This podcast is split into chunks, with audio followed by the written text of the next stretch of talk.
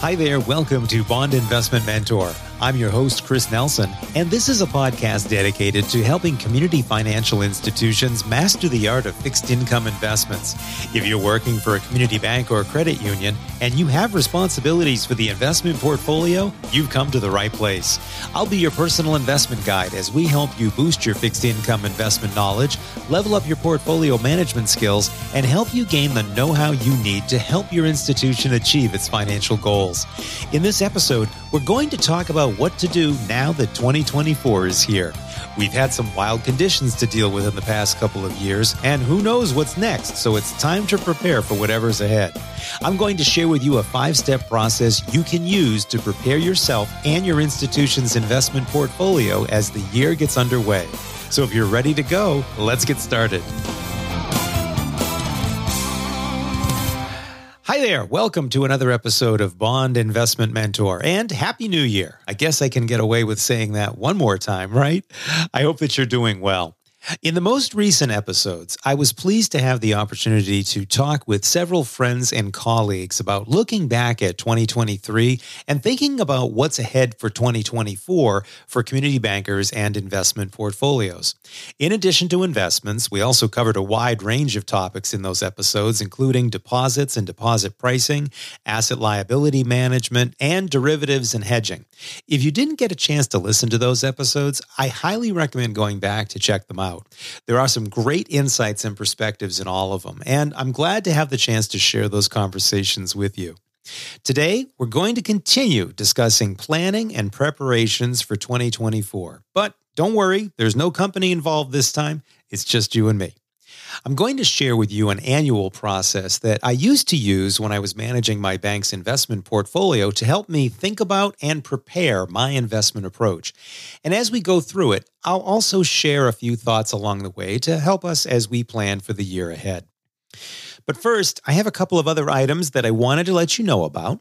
Let's start with the latest from the bond markets. It has been an interesting few weeks for sure. And the changes in trends have shown how volatility is continuing to be a factor for those of us managing investment portfolios. You'll recall that we received the latest Fed rate decision back in mid December. The FOMC voted unanimously to maintain the Fed funds rate in a range of five and a quarter to five and a half percent. So they just held steady like they've been doing for a while.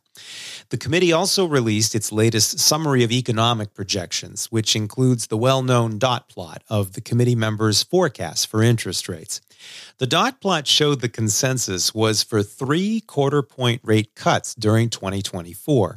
And as we know, Fed Chair Jerome Powell also commented after the FOMC meeting that monetary policy was likely at or near its peak.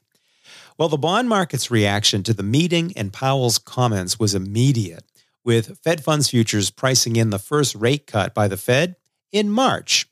In addition, as the markets recalibrated their outlook, we've seen this classic bullish shift in the yield curve slope. The yield curve is still inverted, but the degree of inversion depends on how you measure it. The spread between two year and 10 year treasuries at minus 16 points as I'm recording this is at its narrowest negative spread since it briefly hit that level last fall. Before that, we're talking more than a year since the yield curve has been this close to flat. Another measure of the yield curve slope is the difference between three month and 10 year treasuries. That's another metric that's used. Now, it is still firmly inverted at minus 131 basis points, though it has recovered from the lower levels that we saw in December. So, what does this all mean? Well, it appears that the bond market and the Federal Reserve are once again engaged in a tug of war. While the Fed heads have indicated that we're likely at the end of the rate cycle, they've given no indication that an aggressive easing of monetary policy is in the cards anytime soon. However, that's not what the market thinks, and it appears eager to see rates begin moving the other way and has already started laying down that outlook. For those of us managing community financial institution investments, what's important here is to observe what's happening, but don't let it become the foundation for your decisions. It's okay to factor market conditions and the rate environment into the process, but you don't want to lead off with a rate bet when you're preparing your investment strategy. I also have a couple of items on the Federal Reserve front that I wanted to share with you. The first is about the Bank Term Funding Program, or BTFP. The BTFP has been a key part of many community financial institution playbooks since its introduction early last year. It was created as an emergency rapid response to the challenges that the industry faced after the Silicon Valley bank failure. When the BTFP was announced, the Fed indicated that the program would be around for a year and would be evaluated for renewal at that time. Now, as we approach the anniversary date, questions have begun to bubble up, and speculation started to percolate about what would the Fed do with the program. Would they renew it, or would they let it sail into the sunset? Recently, we received some important clarifications about the future of the BTFP. Michael Barr, the Fed's vice chair for supervision, shared some insights during a panel appearance. And the main takeaway was that the Fed has no plans to extend the BTFP beyond its one year mark, with the program expiring on March 11th. So, what does this mean for institutions that have been using the program? Well, based on Barr's comments, until March 11th, you can still draw down or refinance existing BTFP advances. After March 11th, however, no new advances can be made, and refinancing existing advances is off the table. Interestingly, there may be some opportunities right now for banks and credit unions. As I'm recording this episode, the BTFP rate has pulled back recently and is currently at 4.76%. Now, this rate is very attractive compared to other wholesale funding options like FHLB advances and brokered deposits. Plus, you have the ability to utilize the full face value of eligible collateral versus the market value, so it may be worth taking a look. If your institution has existing BTFP advances, it will bear watching the rate for an opportunity to refinance the advance at a lower rate while extending the maturity for up to one year. But let's not forget the big picture here. After March 11th, the Fed BTFP will no longer be a tool in the liquidity toolbox. If your institution has been participating in the program, you'll want to consider how your liquidity management strategies might change in a post BTFP world. It'll be crucial to use the time remaining to plan ahead so that you're ready when those BTFP advances finally mature. If you have any questions about the Fed BTFP or managing through this final phase of the program, please feel free to email me at chris at bondinvestmentmentor.com or drop me a message over on LinkedIn. In other Fed news, it's that time of year again when the Federal Open Market Committee membership gets a makeover. For those who need a quick refresher, the FOMC has 12 members who vote on monetary policy. The seven Federal Reserve governors, including Jerome Powell, are permanent members, and the president of the Federal Reserve Bank of New York is also a permanent member. Currently, that position is held by John Williams. As for the other four committee seats, they rotate annually among the presidents of the other regional Federal Reserve banks.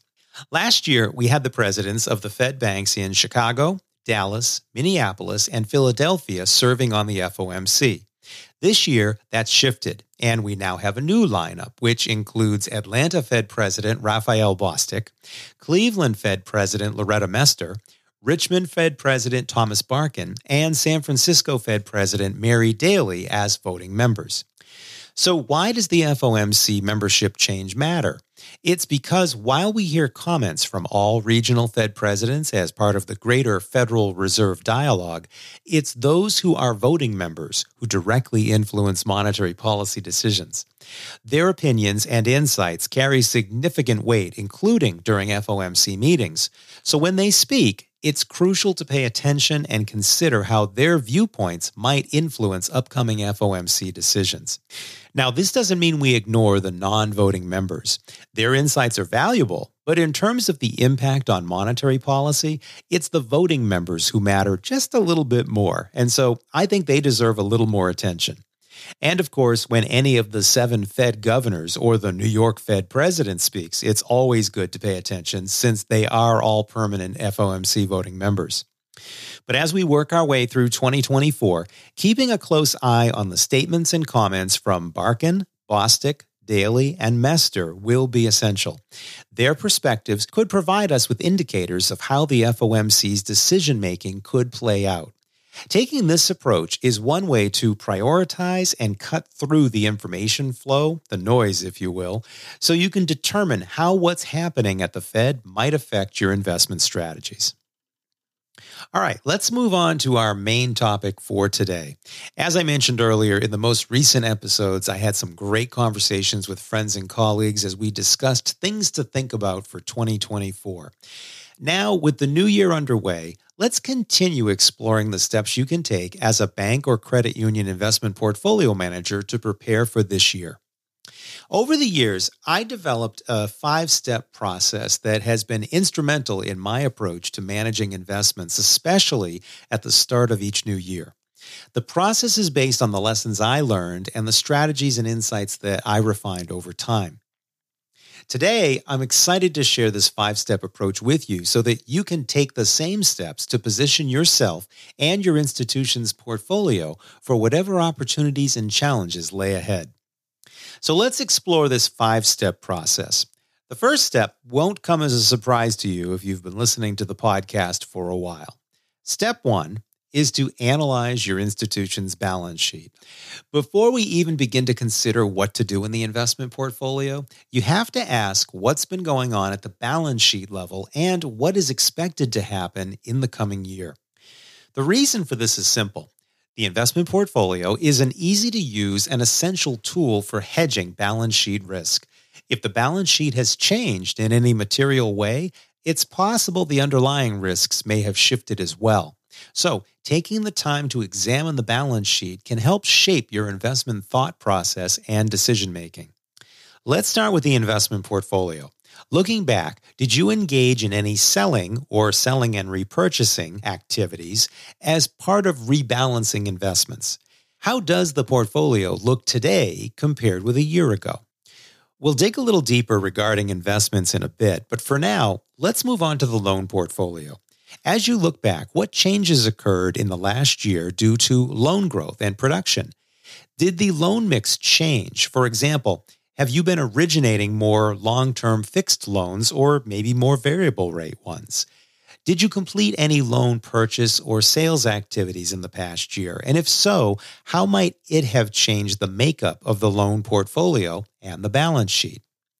Now that we've taken a quick look back, let's consider the road ahead. What are the expectations for investments, loan growth, and total asset growth this year? You've most likely completed a budget recently. What does it show for 2024?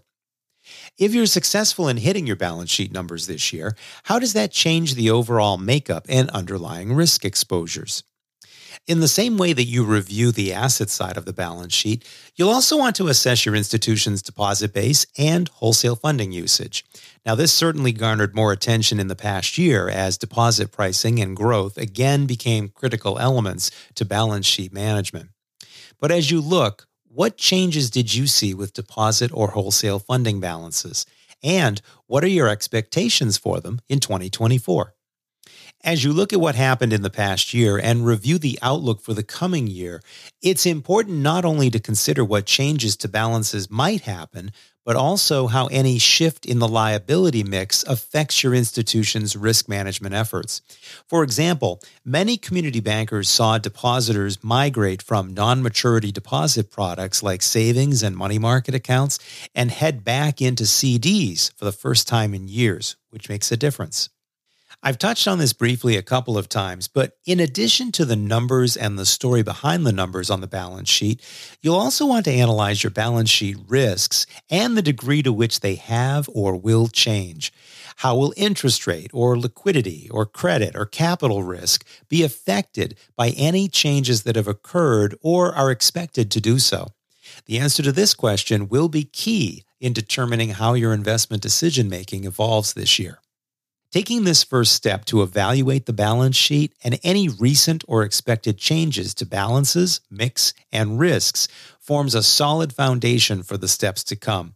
It also helps you as you develop a more sound portfolio management approach.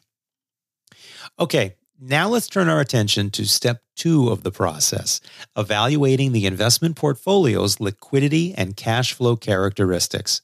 This is important because the investment portfolio is vital to a community financial institution's liquidity management and planning. Typically, investments can contribute to liquidity in two ways. One is through the sale of investments. Unfortunately, this path is challenging for most institutions today because they face substantial unrealized losses.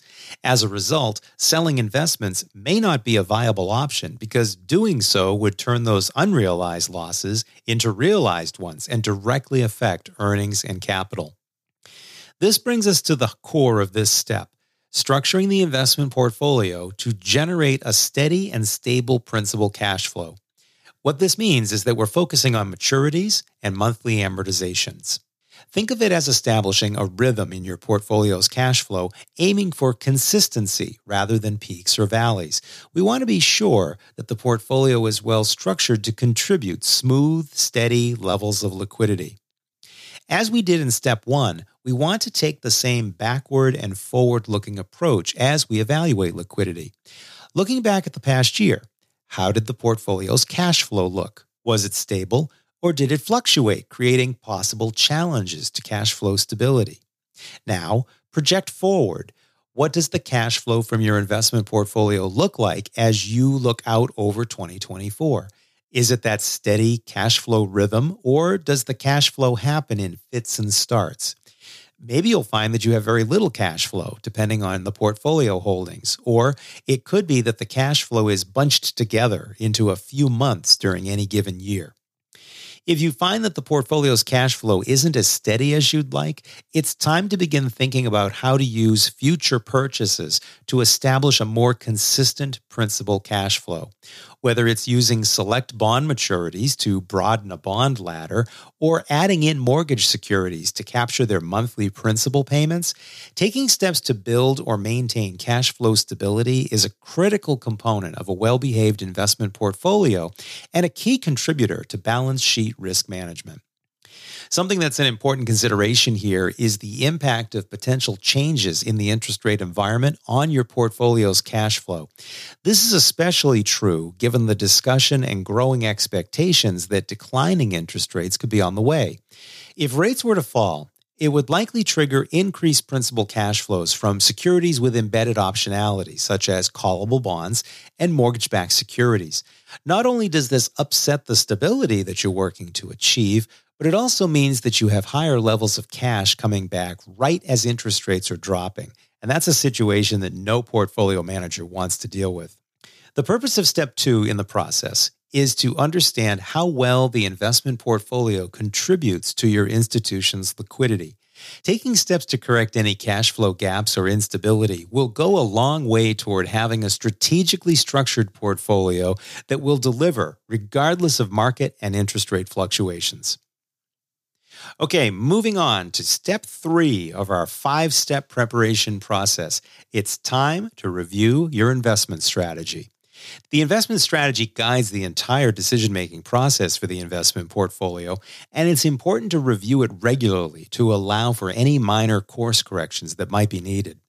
So, how do you do this? Well, start with the results of steps one and two, where we reviewed the balance sheet and risk exposures and liquidity management. Make sure you evaluate any noteworthy changes or observations from that. Did you discover anything that might influence the investment strategy? Next, take a close look at any established risk parameters. These might include things like duration targets, the portfolio allocation mix, and credit guidelines. Ask yourself, given what I know now, do these parameters still work, or should I consider making some adjustments? Anytime you're reviewing the investment strategy, you also want to revisit market conditions. We're still in an unusual environment given the inverted yield curve. And now there's the possibility of the Fed easing monetary policy within the year, which would mean lower interest rates. You need to consider these factors and how they might affect your investment decisions. For example, investing in bonds beyond the short end of the yield curve right now might seem counterintuitive especially with the lower yields that they carry because of the curve inversion. But keep in mind that if interest rates decline, those longer, lower yielding securities could become more attractive holdings in the portfolio because their rate isn't going to change. Another example would be thinking about the underlying collateral and borrower profiles for mortgage securities. What if the market were to experience a pullback in interest rates? In that case, more recent borrowers will be itching to refi their existing mortgages, and that could create higher prepayment risk in the process for investors. Taking market conditions into account provides clues as to the factors to consider, in this case, loan coupon rate and seasoning of the mortgages, and can help shape the types of mortgage backed securities to consider for purchase. So, as we wrap up step three, remember that a well designed investment strategy is your roadmap to help navigate the investment management process. It guides your decisions, helps manage risks, and ensures alignment with your institution's overall objectives. But at the same time, it needs to be flexible and incorporate various what if scenarios. By reviewing your strategy now, you'll be better equipped to deal with 2024's challenges and be able to potentially take advantage of opportunities. Now, if you don't have a customized investment strategy to help you with the investment management process yet, let me pause here and suggest that your first step is to do that. An investment strategy that is aligned with your institution's balance sheet, objectives, risks, and risk appetite is a powerful tool, and it's one that helped me be more effective as a portfolio manager for my bank. If you have questions about building an investment strategy or where to begin, please email me at chris at bondinvestmentmentor.com, and I'll do what I can to help you out. The next thing to do, step four of our 2024 preparation process, is to take a look at your investment policy. I know, I could almost feel your eyes glaze over as I said that. But reviewing the investment policy, I mean, really reviewing it, is a worthwhile exercise. In conjunction with the balance sheet and the investment policy, it forms one of the foundational blocks that guides and supports the portfolio management process. But it's also a living framework, so you want to ensure it remains aligned with the institution's objectives and comfort level. What you'll want to do here is review the major parameters that your policy contains to ensure they remain relevant. You want to ask things like Have there been any recent regulatory changes that need to be incorporated? Or are there any language changes that need to be made? In working with community bankers on their policies, I sometimes find that the policy has become a collection of revisions that aren't really organized well. A change gets made and they kind of tack it on, and then another change gets made and they tack that on. And what we do in this case is we give the policy a makeover. We organize it and we refine the language to make it easier to understand, implement, and communicate. A well written investment policy provides robust guidelines for the investment management process.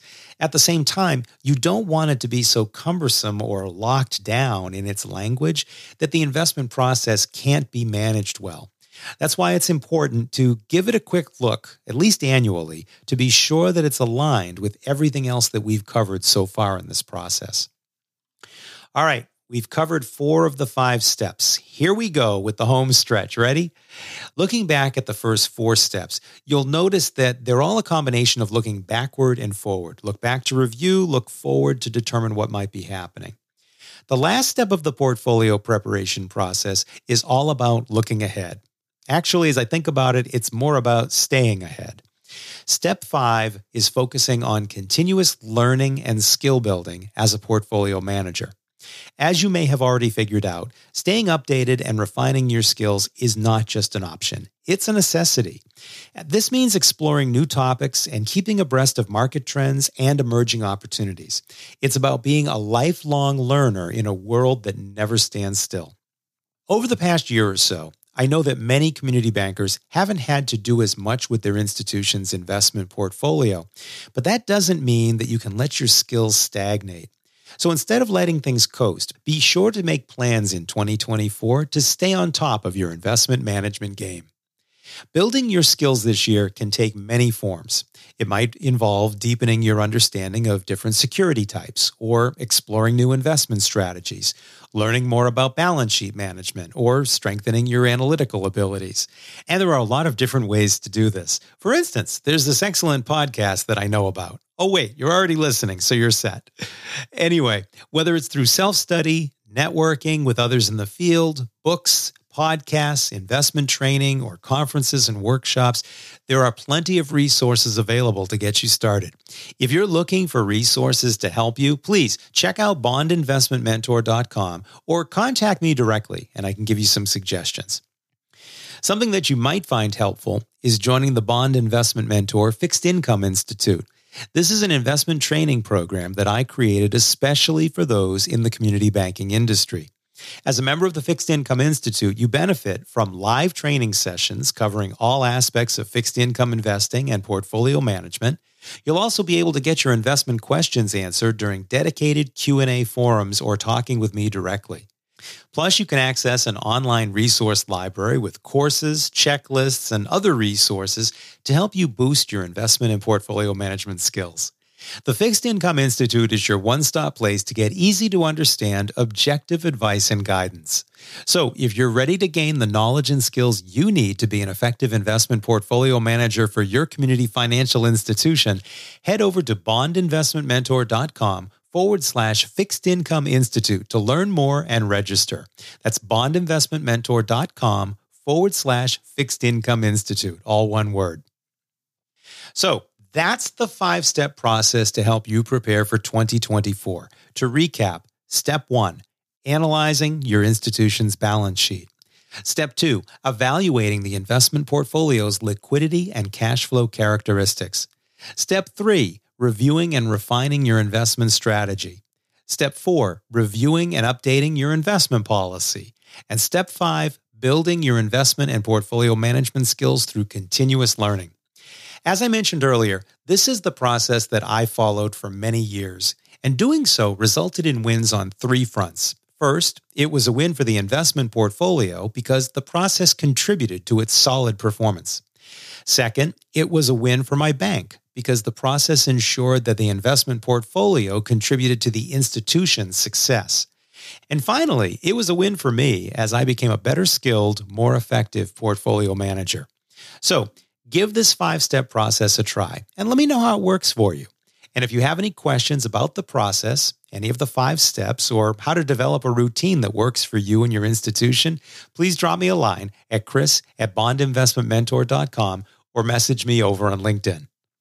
Well, I'm really glad that you stopped by, and I hope that you found this information helpful as you make plans for 2024. If you found value in what we covered today and you know someone that might also benefit, please share this episode with them.